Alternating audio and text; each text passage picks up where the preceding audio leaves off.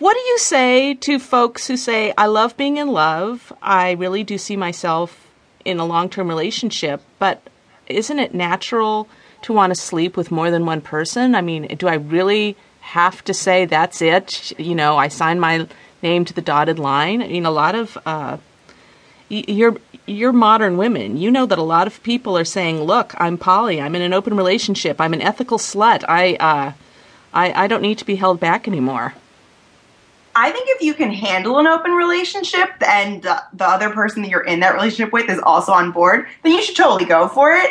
I personally am too crazy jealous, and I like commend people that are able to handle that. Um, but I think as long as you're communicating with the other person and you're both on the same page, it's it's cool. Give yeah. me an example of being crazy jealous. Um, I mean, like I get the idea of being attracted to other people, and like but I also know what's going on in my head. And like, I know that if like my boyfriend and I were in an open relationship, I'd be like, well, I love you uh, more than this person, but this and this sex is meaningless. But I don't know what's going on in his head. Like, mm. I don't mm-hmm. know what.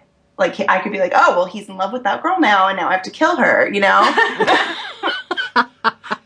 so I guess is that crazy jealous? I don't know.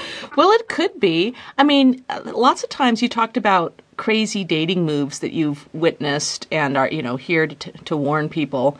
You talk about fear of missing out, second guessing, Google stalking. All of those things can be fueled by jealousy. You know, in addition to others.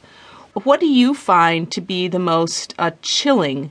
You know, like wow, this is out of control dating move that you've ever observed. You know, you either did it or your best friend was involved in it, and you were like, oh no, not that it's such it's really hard to find that fine line between like not being naive like when you hear somebody mm-hmm. that cheats and you're like well how did you not know like you must have like how did you not realize versus like the other side is like being like a stalker always feeling like you need to check up on somebody so i don't know Angela what do you I mean, I found a guy's address before I ever met him once, a guy I met on OkCupid. Mm-hmm. So I guess that was, but it was just so easy. The internet makes this information so accessible that, like, you're not really a crazy stalker. You're not going to any great lengths to find this information. It's just there if you want it. Yeah. All I did was search his phone number and I found his address. And then I told him on the first date, and he was like, "That's really frightening."